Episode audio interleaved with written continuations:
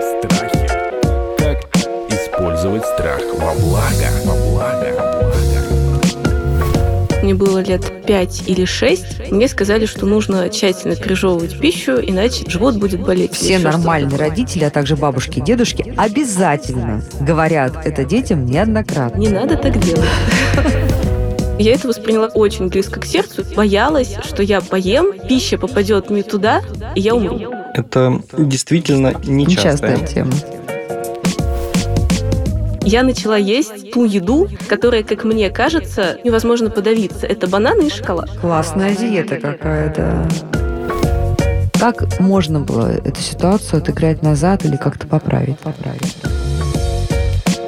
Здравствуйте, это подкаст «Страхи и ошибки». Меня зовут Наталья Лосева. Мы продолжаем наш сезон детских травм. И иногда хочу сказать, что, конечно, они удивляют. У нас есть такие детские травмы высокочастотные, а есть детские травмы, которые даже, в общем-то, не предположишь никогда, пока тебе не расскажут прекрасные гости, которым мы очень-очень-очень благодарны. Со мной в студии, как всегда, куратор этого сезона, медицинский психолог, кандидат психологических наук Артур Тимофеев. Здравствуйте, Артур. Всем здравствуйте. И как вы думаете, с чем к нам сегодня пришла Полина, наша героиня?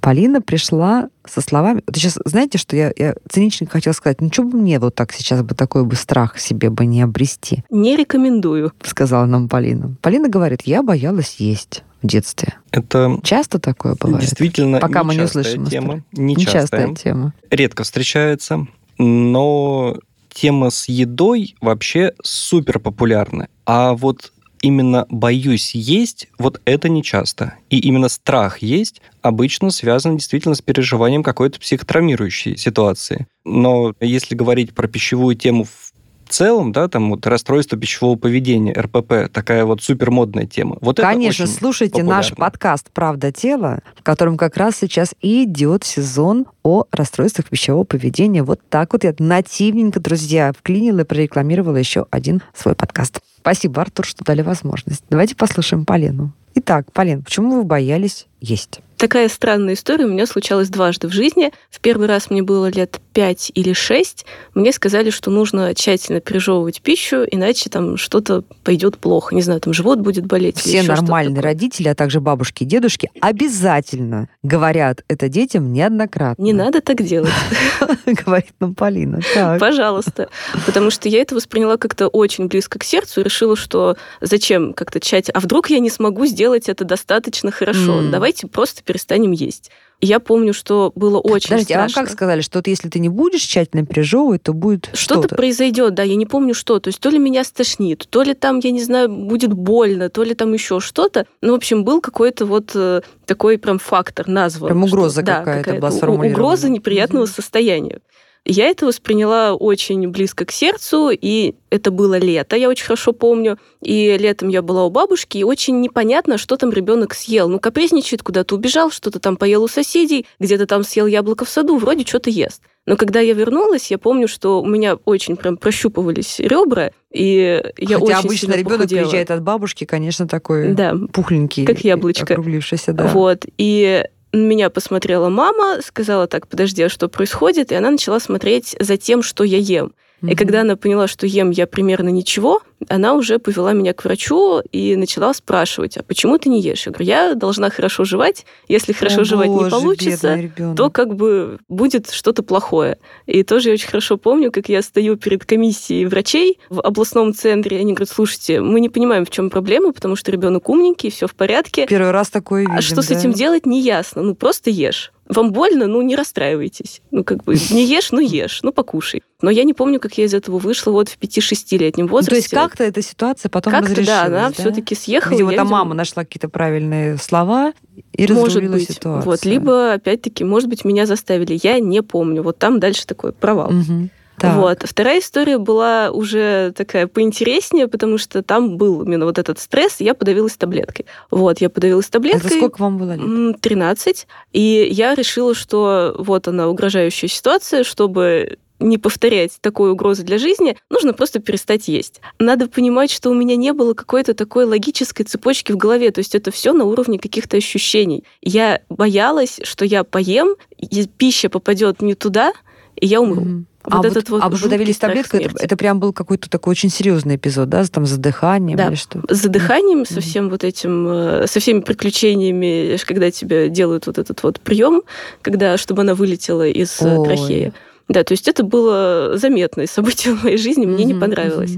И отсюда отросло вот это ощущение, что если я ем, я должна прям чувствовать, что происходит у меня во рту, Мгм. что я проглотила Нужно контролировать еду. Да. все это на каждом этапе. Да, абсолютно. Мгм. Если этого не происходит, то значит что-то пошло не так. И вот это, я понимаю, что это смешно звучит, я начала есть ту еду, которая, как мне кажется, ну, ей невозможно подавиться. Это бананы и шоколад. То есть шоколад, он Классная такой, рас- ну, да. он растаял, ты его прожевал, все хорошо. С бананами примерно такая же история. Звучит весело, но закончилось не очень хорошо, потому что у меня серьезно полетело здоровье.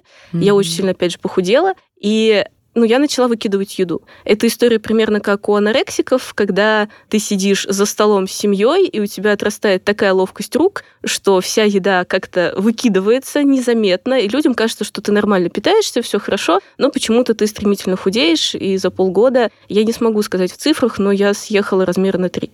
Но там я помню, как я вышла. Как, как вы вышли? Ам, Опять же, дело было летом, я была у бабушки. Бабушка у меня героическая, сильная женщина, и первый раз в жизни я увидела, что она заплакала. Она нашла еду, которую я выкидывала. Она ребенок войны, и она Мгм. просто, она смотрела на очень сильно похудевшую меня, на еду, которую я выкидываю. Она не могла понять, что происходит, и она Мгм. просто плакала. И с От ней уже... Да, видимо, непонимание, чего ситуации. делать-то вообще Мгм, с человеком. Она говорит, почему ты не ешь? Я ей честно сказала, что я боюсь, что я умру. Она такая, так, а где здесь логика? Давай как-то вот разбираться во всей этой ситуации. Мгм. И она сказала, я не понимаю, что ты чувствуешь, я не знаю, что с этим делать, но, пожалуйста, давай ты будешь хотя бы что-то есть ради меня. И я Мгм. ела исключительно из упрямства того, что я делаю бабушке больно, надо есть. Я помню, что я что-то съедала, засекала 6 часов, не знаю, откуда взялась эта цифра, и такая, ну вот за 6 часов, если я не умерла, ну, все хорошо, я буду жить дальше. То есть мозг говорил, что э, Полина, можешь умереть не от того, что подавишься, а вообще от, той еды, которая уже в тебе. Да, да, вот то есть в целом желудке. еда в тебя попадает, И это какой-то яд. и что-то, да, может такое, да. пойти не так. То есть даже если ты ее проглотил и не подавился, все равно как-то вот что-то не- непонятное. Вот это история. Артур, сразу Радостный отдаю Артур. вам Полину, да, потому что это, конечно... Не, на самом деле, шутки шутками, я испытываю глубочайшее сочувствие к этому ребенку, вот к этой сначала маленькой Полине, потом к подростку, потому что, ну, конечно, это какая-то забористая ситуация, и, наверное, нужно было ее как-то раньше решать, да? А ты даже не знаешь, что делать в этой ситуации. То есть Не, ну э, в этой есть ситуации, Полин, надо идти к детскому психиатру. Родителям, не стесняясь этого, да, потому что у нас до сих пор стигматизирован почему-то доктор-психиатр, да, и кажется, что только если пойти к психиатру, это примерно то же самое, что признаться, что ты алкоголик, наркоман и, э, не знаю, там, убийца одномоментно, да. А на самом деле прийти к психиатру как к доктору интеллектуальному, да, который разбирается с Ну, твоими... Тут действительно страх того, что ну, к психиатру ходят к психи, да, все это Мгм. знают. Ну, вот. А во-вторых, психов ставят на учет. Ну, вот, А, психов ставит на учет, да, это еще один наш... конечно. и запирают в больницах, откуда Да, и забирают в больнице, Да, да. третий да, да. И потом никуда не поступишь. Обязательно. Да. И, и на работу не устроишься. Мгм. Ну, вот э, основные причины, почему к психиатрам не ходят. Это не так, друзья, не так, совсем не так. Ну что, будем надеяться, что эта ситуация будет выправляться, а мы давайте поговорим про случай Вот. Полины. Буквально слово для подписчиков и для слушателей. Мгм. Если вдруг вы считаете, что вам нужно к психиатру, но у вас есть вот такие вот какие-то страхи и сомнения, возьмите юридическую консультацию. То есть придите к юристу и расспросите его по поводу того, какие реальные у вас есть риски и угрозы. Вот это, наверное, недавнее, что я стал советовать. И успокоившись, идите уже к Да, и, доктору. и действительно, оказывается, хорошо работает, потому что люди идут к юристу, понимают, что так, э, погодите, мне правда ничего не угрожает, Мгм. и да, идут потом к врачу-психиатру, слава богу. Вот, э, да, да, да, один из хороших вариантов. И гордятся этим, да?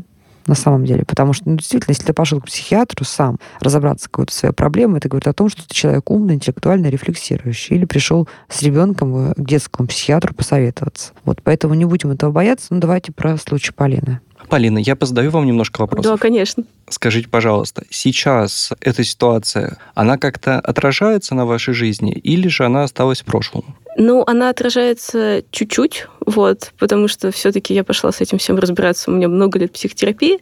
Из таких ярких моментов я не ем таблетки. Вообще никакие А никогда. как, вы там рас- толчете их в порошок? Вы или смотрели э, «Приключения Шурика», где он берет колбаску, пихает туда таблеточки и такой, вот Да, там да, была да, любительская, да, стала там- собачки, Да. да. вот я так, как та собачка. Я беру таблетку, запихиваю ее в еду и как бы съедаю все, таблетка Как будто бы принята. ничего не было. Да, это Мгм. все вот таблетка съедена, каким образом уже не важно.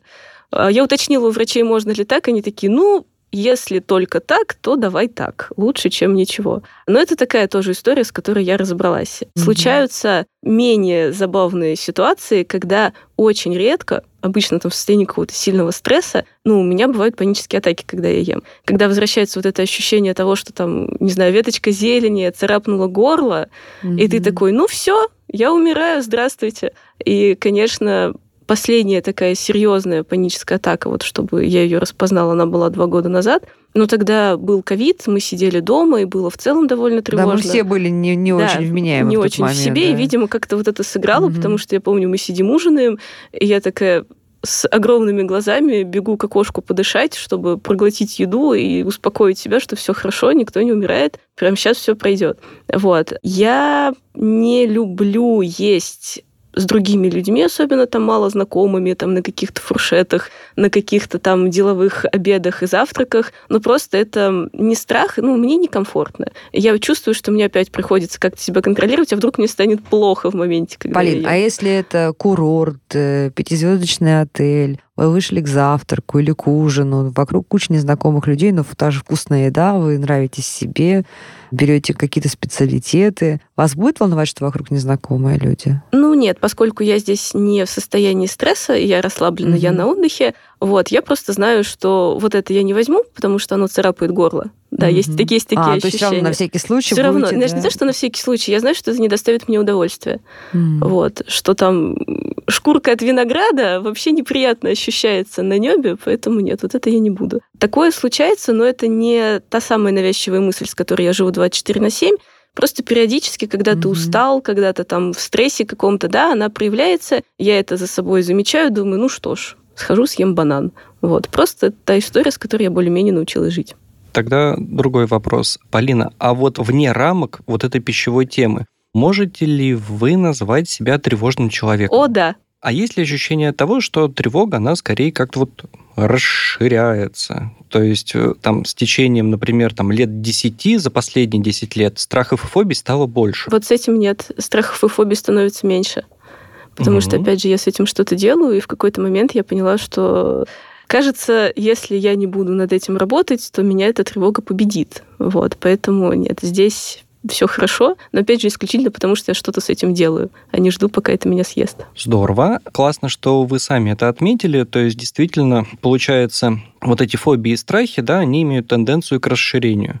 Но за счет собственных усилий, за счет собственной инициативы вам удается их не только сдерживать, но и уменьшать в количестве. Вот смотрите, Полина сегодняшняя взрослая, да, достаточно благополучно, она держит ситуацию под контролем знает, что делать. Давайте вернемся в детство Полины и поговорим сейчас вот с родителями, бабушками, значимыми взрослыми вот такого ребенка, который оказался сначала в одной ситуации травмы, потом другой. Были ли, как вам кажется, какая-то была ли какая-то предрасположенность Полины к тому, чтобы так среагировать? Может быть, она там излишне впечатлительна, вы были, Полина, ребенок, да? То есть это же не каждый ребенок так вот на стандартный совет «жуй хорошо пищу», Так напугает. да, так напугает. Я тоже нашему малышу, вот говорю, сейчас просто у меня прям мурашки по- пошли, потому что я тоже малышу говорю, давай жуем как бегемотик, тщательно, прожевываем. Понимаете? Я понимаю, что я, наверное, перестану уже больше ему выносить мозг тем, что нужно жевать тщательно пищу. И, значит, я еще и показываю, как это надо делать, понимаете? И транслирую то поведение, которое демонстрировали мои родители, мои бабушки и дедушки. Мы все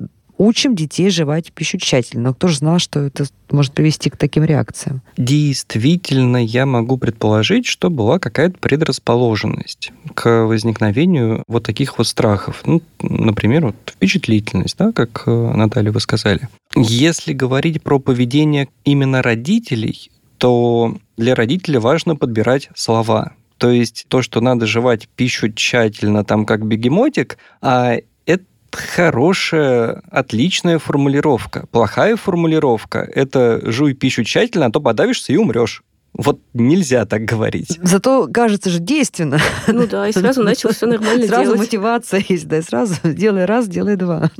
Такая мотивация, она нормальна для подростка, ну и там 14 лет плюс, когда есть все-таки рефлексия, прогнозирование, некоторое понимание, да, И он там, понимает, что это преувеличение, что это там метафора Да. скорее какая-то. ну, не метафора в том плане, что там подавиться и умереть, правда, можно, Мгм. но однозначно, что эти слова все равно попадают в некоторый фильтр.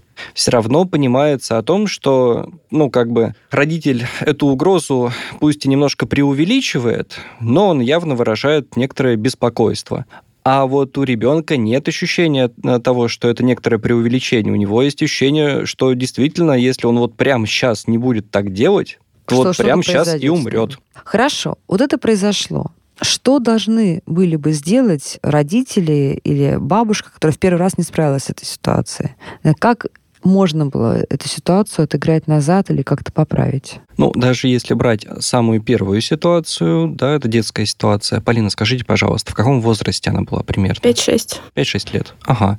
Ну, в этом Ну, возрасте... вполне такой соображающий Дети обычно ребятёнок, да. договороспособные, да. Мгм. То есть, в общем и целом.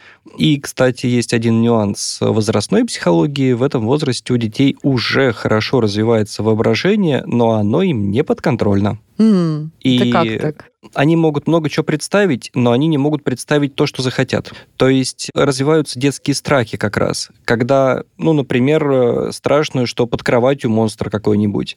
Они уже могут представить монстра, но они не могут этого монстра развоплотить. М. То есть воображение им не подконтрольно. Понятно. Они не могут э, перестать воображать.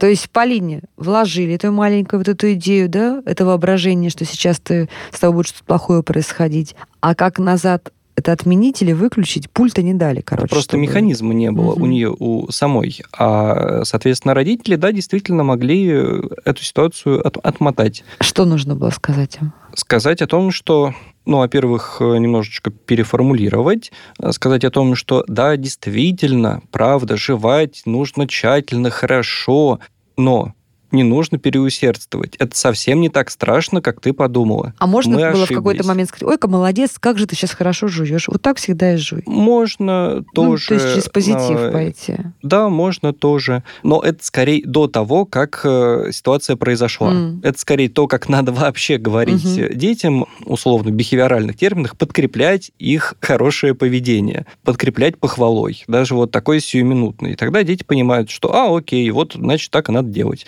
А вот когда ситуация уже произошла, то приходится действительно переформулировать эту ситуацию, потому что сам ребенок для себя ее переформулировать не сможет. То есть снять, например, страх перед жеванием, глотанием, да, что да, жевать тщательно нужно, но ну не настолько тщательно, не надо за этим настолько следить. Ты уже стараешься хорошо. И вот о чем подумала. А вы мне скажите, есть ли такая связь? Ведь смотрите, все-таки жевание и глотание — это те процессы, которые у нас происходят на рефлекторном уровне. Да, ну глотание точно совершенно. Да? Жевание — это такой приобретенный навык, но тоже он ну, практически врожденный. Да, это рефлексы. Рефлексы очень глубинные. Глотание – это однозначно безусловный рефлекс, но понятно, что, ну, как чихание, например, да, Мгм. Но понятно, что мы сознательно его достаточно сильно можем контролировать. Ну, жевание — это то, чему мы приучаемся в очень раннем возрасте. А вы знаете что? Ведь если человеку, который плывет или который водит машину, сказать, так, а ты понимаешь, как ты вообще плаваешь, да? И что тогда? Понятно, что человек хорошо плавающий, он не утонет, но сбой точно будет. А как я плаваю? Да? Как только человек начнет анализировать, а как же я плаваю, а я достаточно надежно плаваю, да, или достаточно ли я сейчас правильно держу руль машины? И вот Качество что-то- да? сразу ухудшится. Да, почему? Что, может быть, вот, вот здесь тоже есть какая-то параллель. То есть пока она жевала, как И не думала и не особо, думала да. об этом, да, как глубоко, так сказать, въевшимся навыком, все было нормально. Как только ее внимание сакцентировали, ребенок думает, а я хорошо жую, а я вообще правильно жую, а я как я глотаю. Может быть, вот здесь какая-то есть такая зацепочка. Порассуждайте, пожалуйста. Да, но совсем небольшая. Правда в том, что у нас есть автоматизированные навыки, как вы, Наталья, правильно сказали, например, плавание, да, автоматизированный навык, ну, кто уже его успел Да, автоматизировать. кто, кто уже плавает давно. Ну, Мгм. вот. Или если человек, например, там бежит по лестнице, То Мгм. есть в целом это более... Он сло- же не думает, как он представляет ноги да, сейчас, да, да? да, да, да. Мгм. Но если он как раз задумается, то вероятнее всего споткнется и упадет. Мгм. Потому что автоматизированный процесс, он плохо реагирует на сознательное вмешательство. Мгм. То есть он разрушается в этот момент. Автоматизация прекращается, происходит мгм. перехват управления с автоматических процессов на сознательные процессы. А сознательные процессы во много раз медленнее автоматических. Ну, То есть автоматический процесс это рефлекс. Мгм. Ну вот, он очень быстро... Приобретенный. Да, э, ну, чаще всего приобретенный, то есть условные рефлексы. Или там устоявшиеся да, формы поведения. Они настолько у нас автоматизированы, что мы не думаем, что мы делаем, мы просто делаем. А вот сознательный процесс, он всегда медленный. Он не успевает чаще всего за реальностью происходящей. Поэтому действительно вмешательство в такой естественный процесс, как жевание, оно его ну, нарушает. Ну или там задумайтесь о том, как вы дышите. Да? Мгм. И потом очень сложно перестать думать о том, как я дышу, и надо ли мне сейчас сделать вдох или выдох. Хотя есть целые практики, да, когда нужно думать, как ты дышишь. Страхи. Как использовать страх во благо? Хорошо, давайте перескочим во времени и придем к Полине уже подросткам. Вот здесь, конечно, ну прям очень э, впечатляющая ситуация, не дай бог никому, потому что вот одна, один из моих страхов, сейчас, друзья, награжу вас тоже этим страхом, да, это подавиться какой-нибудь там рыбе или куриной косточкой. Я не ем рыбу. Да, ну это правда. То есть любой человек, который увидел, не дай бог, вот был свидетелем того, как э, человек может подавиться там какой-нибудь косточкой, что происходит. И ведь мы знаем, что, к сожалению, бывают и трагические, на самом деле, исходы такой ситуации. Вот. Здесь, мне кажется, что ты, может быть, самой крепкой устойчивой нервной системой и самый за- защищенный, уверенный в себе человек, но тебя это очень впечатлит. Я, наверное, с конца начну, потому что здесь важно поговорить про действительно психотравмирующее событие и важно про адаптивность поведения. Угроза подавиться рыбной косточкой, она выше, чем угроза подавиться там, шкуркой от винограда. То есть э, есть ну, действительно опасные вещи, которые мы едим, а есть вещи более безопасные. Ну, так-то подавиться насмерть можно почти чем угодно, вообще-то. Мгм. Но просто есть вещи более опасные, есть безопасные. Там рыбьи кости – это намного более опасная вещь. Просто потому что, да, э, их фиг заметишь, они острые, ну, это опасно. Ну, Полине хватило и таблетки. Вот. И здесь важно про адаптивность. То есть, когда мы, например, едим рыбу, то наше жевание как раз становится сознательным, потому что мы ищем возможность, вернее, ищем вот эту косточку. Мгм. То есть автоматически мы сразу думаем, что она может быть. Мгм. Надо быть внимательней, надо жевать тщательней. Мгм. Когда мы жуем, не знаю, пюрешку, мы просто ее закидываем в рот. Все, мы ни о чем не Хотя думаем. нужно жевать, между прочим, пюрешку тоже. Да, ну а с таблеткой, понимаете, тут как раз ведь А вот тут уже психотравма. Да, и ты же вроде бы не должен вообще ждать никакой засады от таблетки, потому что ее же придумали умные люди, да, медики, фармацевты. Таблетка должна быть сделана так, чтобы ты мог проглотить. Хотя иногда, когда, знаете, особенно какой-нибудь бат покупаешь, да, а там такая капсула, которая просто в пол рта, извините, да, и ты думаешь, а как я это все должен проглотить? Вот эту вот капсулу, сделанную фармацевтами, да, вы вообще о чем вы думали? Как это есть? Не знаю, для меня до сих пор магия, когда какие-то мои друзья ну, там прописывают витамины, они говорят, смотри, берешь таблетку, кладешь на язык, проглатываешь, запиваешь водой. Я говорю, нет, можешь на голове постоять немножечко. Вот это для меня какие-то соизмеримые навыки, я не понимаю, как работает глотание таблеток до сих пор. А это последствия травмы? Вероятнее всего, да. А кусок А. мороженого вы можете проглотить? Да, кусок мороженого легко. Который будет раз так в 10 больше, чем таблетка. Да, так в этом же и опасность, что кусок мороженого 10 раз больше, чем таблетка, и он как-то нормально глотается. А таблетка А кусок маленькая сыра? тоже. То есть едой более-менее все хорошо Мгм. у меня стало. А таблетка маленькая, она может повести себя непредсказуемо А, и как-то она- вот выпрыгнуть, значит, вот в Ага. трахею, и я умру. Сейчас буду я тоже этого бояться. Так, что нужно сделать в этой ситуации было Полине тогда? И правильно ли поступила бабушка? Я бы не оценивал эффективность как правильно или неправильно. Бабушка честно призналась, что она растеряна, и она сделала единственное, что могла. Да, она сохранила внучке жизнь. Ну вот как могла, так и сохраняла. Мгм. Ну, вот. В этом плане я бы не стал осуждать бабушку. Нет, а я, а я наоборот считаю, что... Не знаете, что меня в этой ситуации больше всего тронуло, да? То, что бабушка, что называется, покрыла любовью, да, по христианской ситуации, но сказала, я не знаю, что с этим делать, я, Мгм. я очень боюсь, я очень тебя переживаю, и вот все, что она могла ей предъявить в обмен, да, ну, что она может 13-летней девахе предложить, бабушка? Вот свою собственную жизнь, да? Скажет, просто ради меня, пожалуйста, что-то ешь. В этом И это плане, да, сработало. действительно, Да. бабушка сделала лучшее из того, что могла. Понятно, что сейчас в современном мире, да, классный вариант это все-таки отвести подростка к специалисту, потому что такие вещи самостоятельно, к сожалению, не решаются. То есть в идеальном мире мы берем нашего подростка, у которого какая-то похожая ситуация, все-таки идем к специалисту, чтобы что. Вот что делает специалист в этой ситуации? Вот пришла такая та Полина, подросток, которая пережила ну просто страшное событие, конечно же, испугавшее ее, травмировавшее ее, и понятен ее страх, он совершенно невыдуманный.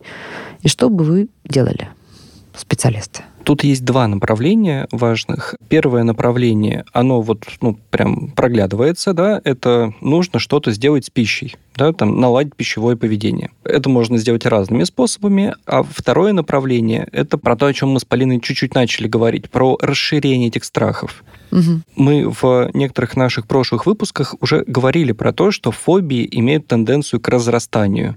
И если с ними ничего не делать, то они начинают, с одной стороны, поглощать жизнь, вот наполнять жизнь страхом все больше, больше, больше, больше.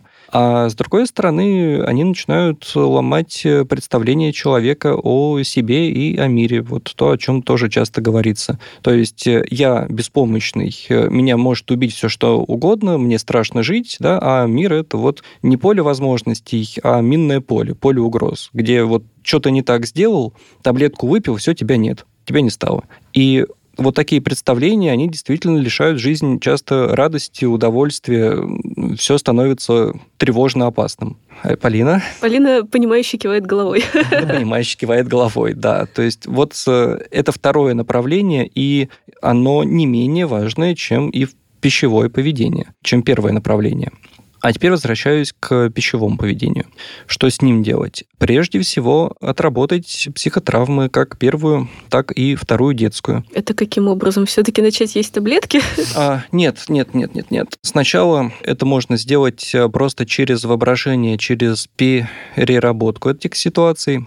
Одним из э, наиболее эффективных вариантов это работа с помощью метода ДПДГ, он же EMDR. Давайте подробнее для наших слушателей. Да, то есть это психофизиологический метод, когда происходит трансформация травмирующих переживаний. С одной стороны, уходит эмоциональная интенсивность, то есть ситуация воспринимается уже как ну, просто эпизод из жизни. Ну, расскажите нам, в чем суть этого Что метода. делать? Он Мгм. довольно интересный, насколько я знаю, с точки зрения вот сочетания э, Да. физических упражнений. Это психофизиологический метод, который использует билатеральную стимуляцию, то есть во время того, как клиент перепроживает предложенную ситуацию, Ну, то есть общается с психотерапевтом, да, общается с раска- психотерапевтом. рассказывает ему Да, там есть да. вербальная Мгм. часть, есть разговорная, Мгм. а есть э, часть э, как раз физиологическая, да, вот сочетание психологии и физиологии. Когда клиент э, или наблюдая за рукой или каким-то другим объектом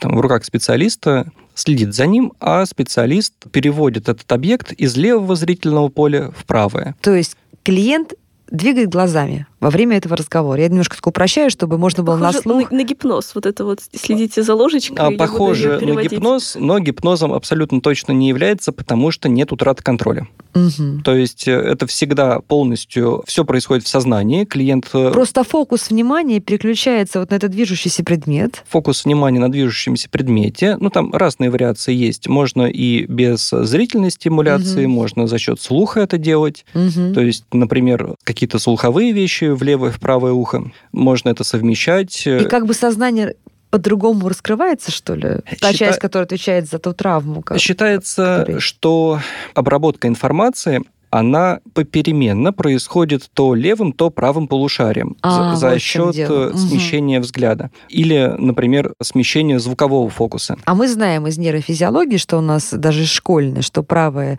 и левая половина головного мозга, они не синхронные, они не идентичны, да, и информация обрабатывается в какой-то части Или в каком-то модусе в левом полушарии, в каком-то в правом. Да, да, да, да, да. То есть э, левое и правое полушарие отличаются по принципам переработки информации. Не буду углубляться в эту тему. И то, что во время вспоминания этой психотравмы информация перебрасывается то в одно полушарие, то в другое, происходит как раз э, некоторая комплексная переработка или комплексное осмысление происходящих событий. По сути... На рациональном и на эмоциональном уровне. Да, по сути, одновременно. И именно из-за того, что сигнал перебрасывается угу. из полушария в полушарие, происходит некоторый нахлест. Ведь у Полины страх-то очень нерациональный, да? Ведь она же умом прекрасно понимает, что вероятность подавиться таблеткой гораздо меньше, чем там... И дальше можно начать список их Но с 300 мы не будем. видов пищи. Да. Ну, например. Или что она может абсолютно контролировать эту ситуацию.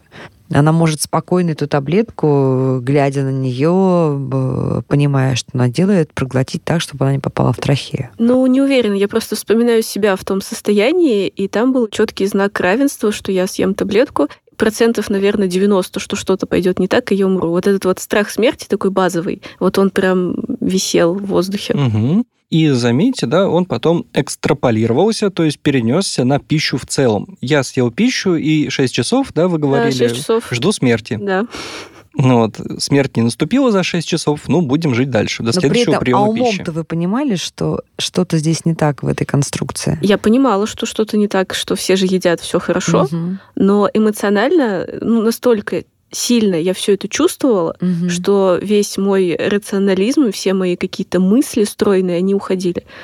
То есть, когда ты чувствуешь что-то очень-очень сильно, никакие вот ну, эти эмоции вот... отключают разум, есть да. такое расхожее выражение, тут самый частый а, случай. Оно действительно так и есть. То есть это буквально обратная пропорция. Чем больше интенсивность эмоций, тем хуже нам думается. Ну и наоборот, если мы очень глубоко о чем-то задумались, да, размышляем, то эмоций-то там особо нет.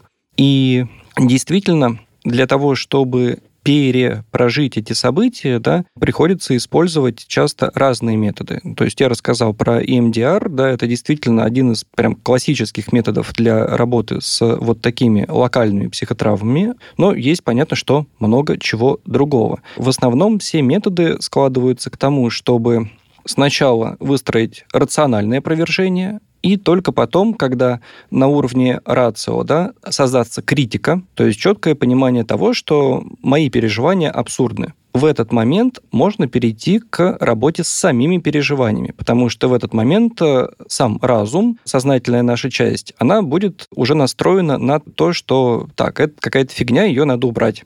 То есть происходит не просто формирование мотивации, а происходит формирование буквально намерения убрать эту проблему.